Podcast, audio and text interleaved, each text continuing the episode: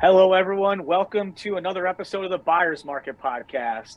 This is your regular host, Matthew Winkelstein. I'm joined today by Lee Journey. Lee, welcome. Hey, thanks for having me today, Matthew. Of course. I'm excited to dive into what we're here to talk about, which is the ENERUM conference and a little bit about how you got into power generation. But before we get into that, I think some of our listeners are wondering hey, you haven't recorded a podcast in a while. What's going on with the podcast? So I wanted to dig into that first and then we'll get into your story and ultimately the ENERUM conference and who that's for. Right now, we are rebranding the podcast. In the meantime, we are going to be airing a couple episodes around the ENERUM conference, which we'll talk about here in a minute. But the ENERUM conference really fit into our audience, what we were trying to do, and what we had done previously. So I felt like this was a good fit for our audience to be able to hear from Lee and also understand about the conference. And then later, we're also going to record stuff with guests. So we will use this channel to talk to once again your customers customers in power generation engineering and in construction. And so in the future you can expect this podcast to rebrand around engineering construction. We're going to be focusing on how to digitally acquire talent how to digitally acquire customers and how to build for the future and how engineering construction can take all this technology that people are talking about and leverage it in a way that makes sense for our process so appreciate everyone tuning into this. Appreciate everyone's patience as we rebrand the podcast. Engaging Perspectives continues to grow. I just want to thank you again for listening and uh, checking out the podcast. Now let's get into the content here and get into our conversation with Lee. Lee is the host of the ENERUM conference. And so before we get into the ENERUM conference, Lee, how did you become interested in power generation? How did you get into power generation? Well, over the years, my father has been in the power generation industry. He worked for a public utility locally here in Columbus for almost 40 years. Then after that, he started his own business, and his main customer was still, you know, a lot of the public and private utilities over the past 10 years. Just growing up in that world, I've been close to it, had a lot of friends and family in that world, so I've been pretty intimately involved um, from a child to a, an adult. And what really intrigued me is, you know, I started out in a different industry, seeing where this whole energy sector and the future was going. And I thought, hey, I would really like to jump on board. Let's see what I can do on this side. And I made the move over there, actually worked for one of the local public utilities. After leaving there, I turned into a sales role and I started to uh, have that public, several public private utilities being my customers. And from there, it's really morphed. The utility, they used to do a conference here in town in Columbus for approximately 20, 21 years. When COVID come about, it ended in 2019. I had a lot of vendors, personal friends in the industry. And they just kept asking, is this going to come back? Is this going to come back? And I was like, I don't know. Good question. I was like, let me find out. So I went to the utility. I asked, are you guys going to carry this event forward? In 2022, 2023. They said, no, I don't think we're going to carry this forward anymore. I'm like, great. I'm like, I said, we see a lot of value add here, have a lot of people in the industry would like to see this go forward. And I thought we would just let's take all this prior knowledge and interest and let's just move the ball forward. And that's what we're doing. We're kicking it back off again this year, 2022, August 1st through 3rd, and we're happy to do so. Yeah, and, I, and I'm excited to be a part of it as well. Excited to be recording this content and also doing some live podcasts at the event. I think that's going to be a lot of fun. I also think it's going to give our listeners an opportunity to hear from some of those executive level buyers and decision makers in power generation. If you don't mind me asking, what year did you get into power generation? You can give me a range within five years, maybe, if you don't want to date yourself. Yeah, end of the 2000 range end of 2000 range. Yes, yes. So the, when we first met and started talking about this and me getting involved, one of the things that really got me excited was your vision for the future of this conference. Yes. And what we talked about is just how much power has changed during that time. What are some of the big changes you've seen in the power sector over your career in the space? Well, a lot of the big changes is when I was originally in it, even prior to being in it, coal fired. That's all you ever I knew was coal fired, coal fired, coal fired whether it was locally in Ohio or throughout the United States or around the world. And really, over the past 10 to 15 years, we started seeing that move towards net zero, let's try to be carbon free. And it seems like year after year for the past 10, 15 years, we've seen that that that gradual increase to get more into renewables, more whether it be solar and wind. Now we're seeing a big jump and surge probably in the last five years, talking about microgrid, battery storage, and the like. And yeah, we've seen a lot of great changes over the past 10 or 15 years, especially the past five years, how much this uh, whole industry has changed. Absolutely. And I know I started in mid to late 2000s. And I remember when I started, it was the big coal fired environmental booms, a lot of environmental projects going on. And the interesting thing I think about during that time is how every gas plant I drove by was not being utilized because gas was so high. Yes. And I remember people then saying, we're never going to, they'll never build those plants again. And then all of a sudden, hey, here's these gas plants that come. And then I remember they're building gas plants and people are doing little solar projects, wind turbines, right. offshore winds. That'll never become a thing, people would say. And then here we are. It's they're all becoming a thing to a certain degree, and it's causing a lot of uh, transition for the industry, which I think is a cool thing about the ENERUM conference, where it's been a long, it's been around for so long, it has that rich history, and now you're positioning it to be able to be here for future generations and for more of these transitions yes. in power generation. Yes, sir. Right. The main goal is we see ENERUM as it's a it's not just an energy forum, but it's an energy forum where you have multiple disciplines that are engaged in the energy sector coming together to provide one central solution to reliability, safety, resiliency of our energy future. So it's everybody working together.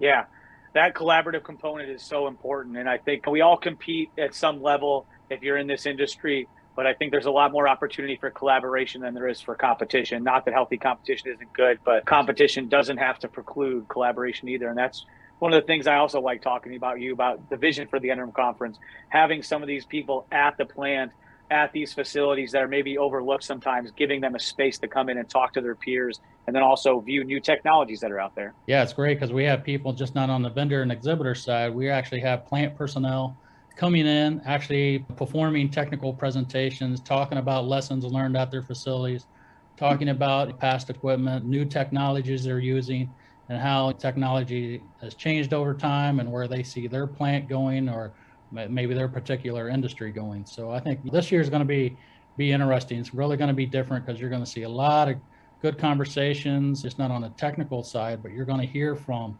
executives from a lot of the major utilities in, in, in probably seven states here.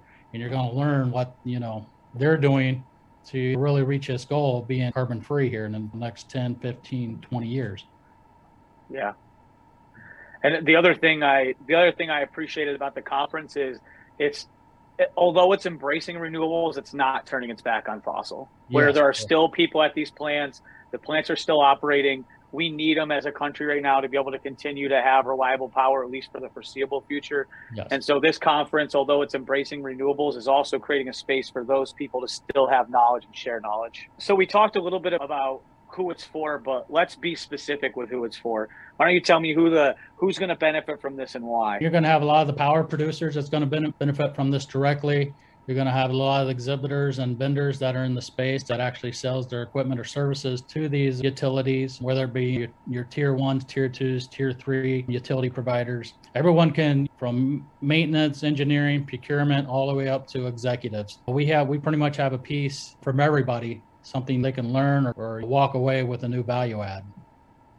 Yeah, and the thing, the other thing I like that we had discussed previously and I actually had talked about this in a LinkedIn post where the thing that really sold me and wanted me to get involved in this was your big vision for the future and all the industry that's coming to the Midwest and how this can really service that.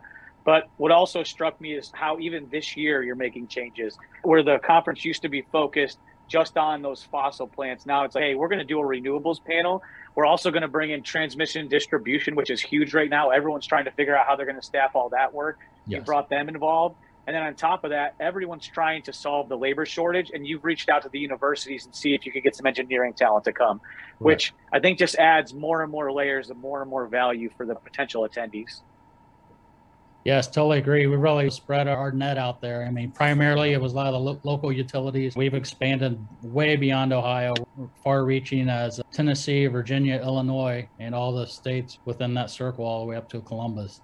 And uh, yeah, everyone plays a part. We are reaching out to a lot of uh, big companies you wouldn't even think of that is in, in, the energy realm, whether it be the Battelles on the research and development side. The universities are actually working in hand with some of the companies like AEP, NG, and the like.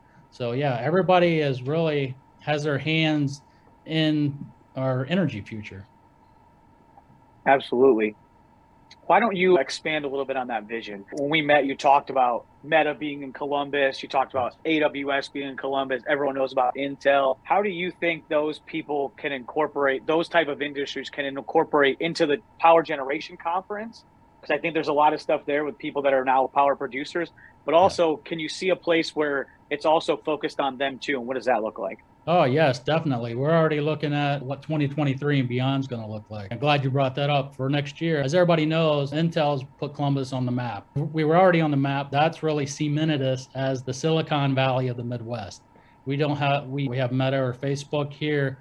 We have AWS from Amazon, we have Microsoft, and now we have Intel. All of these, they have huge data centers they really need a lot of support from the grid and from the power producers. Next year, I think that's really going to be good. We're starting to develop a panel so we can learn okay, what are you guys doing to benefit the energy sector? What's this mean to us? How are you also helping gain the carbon free net zero goals?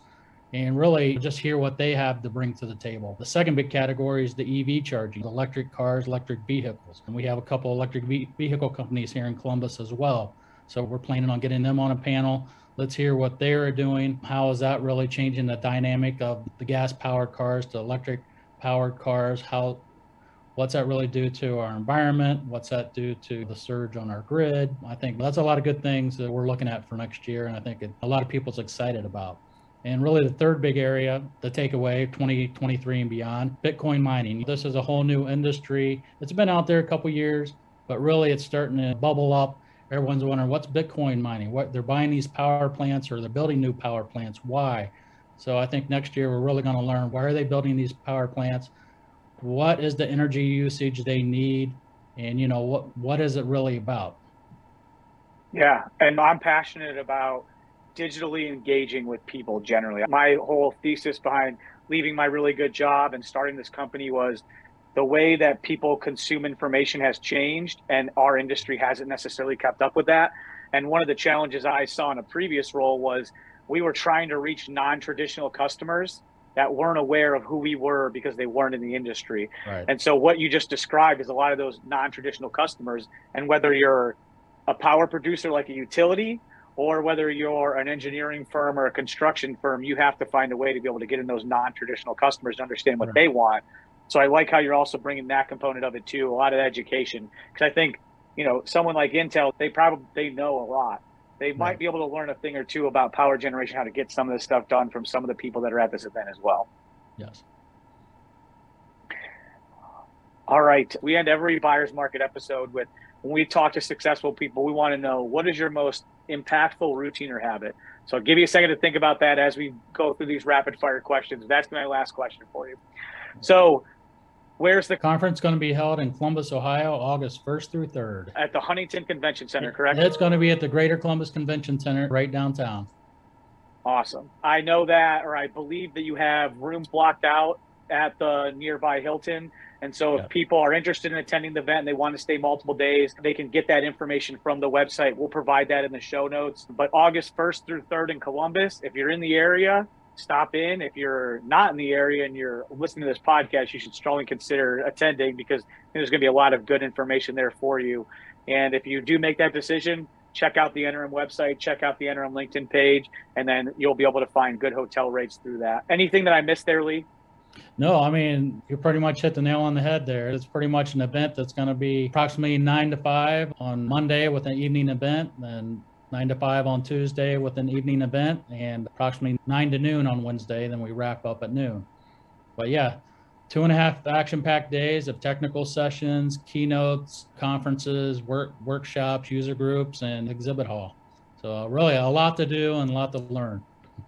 Yeah, and I am fortunate to be uh, moderating the executive panels and go look at the executive panel list. Some very impressive companies that are supporting this, like an AEP, like a Louisville Gas and Electric.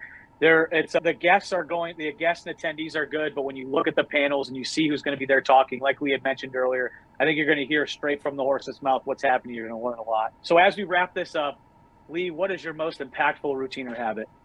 Yeah, the most impactful routine. I always try to go to bed happy with a smile on my face and anything that bothered me the day before, try to wake up in the morning, look at that list. How can I make it better today going forward? That's a good one. That's a good one. That's an interesting way to reflect. I think most of us aren't reflective of our days, and that's why sometimes right. our bad days stack up and we can't stem them off. So nice routine or habit. I think everyone should consider that one. That's one I have in a different format as mine that's definitely served me. You'd be amazed how many times you write something that didn't go well the day before, and the next day you perform that even better, even sometimes when I'm not focused on that. So, exactly. good piece of advice for everyone. Once again, consider attending the ENERUM Conference in Columbus. You can come talk to awesome people like Lee and I, and more importantly, you can hear from your customers.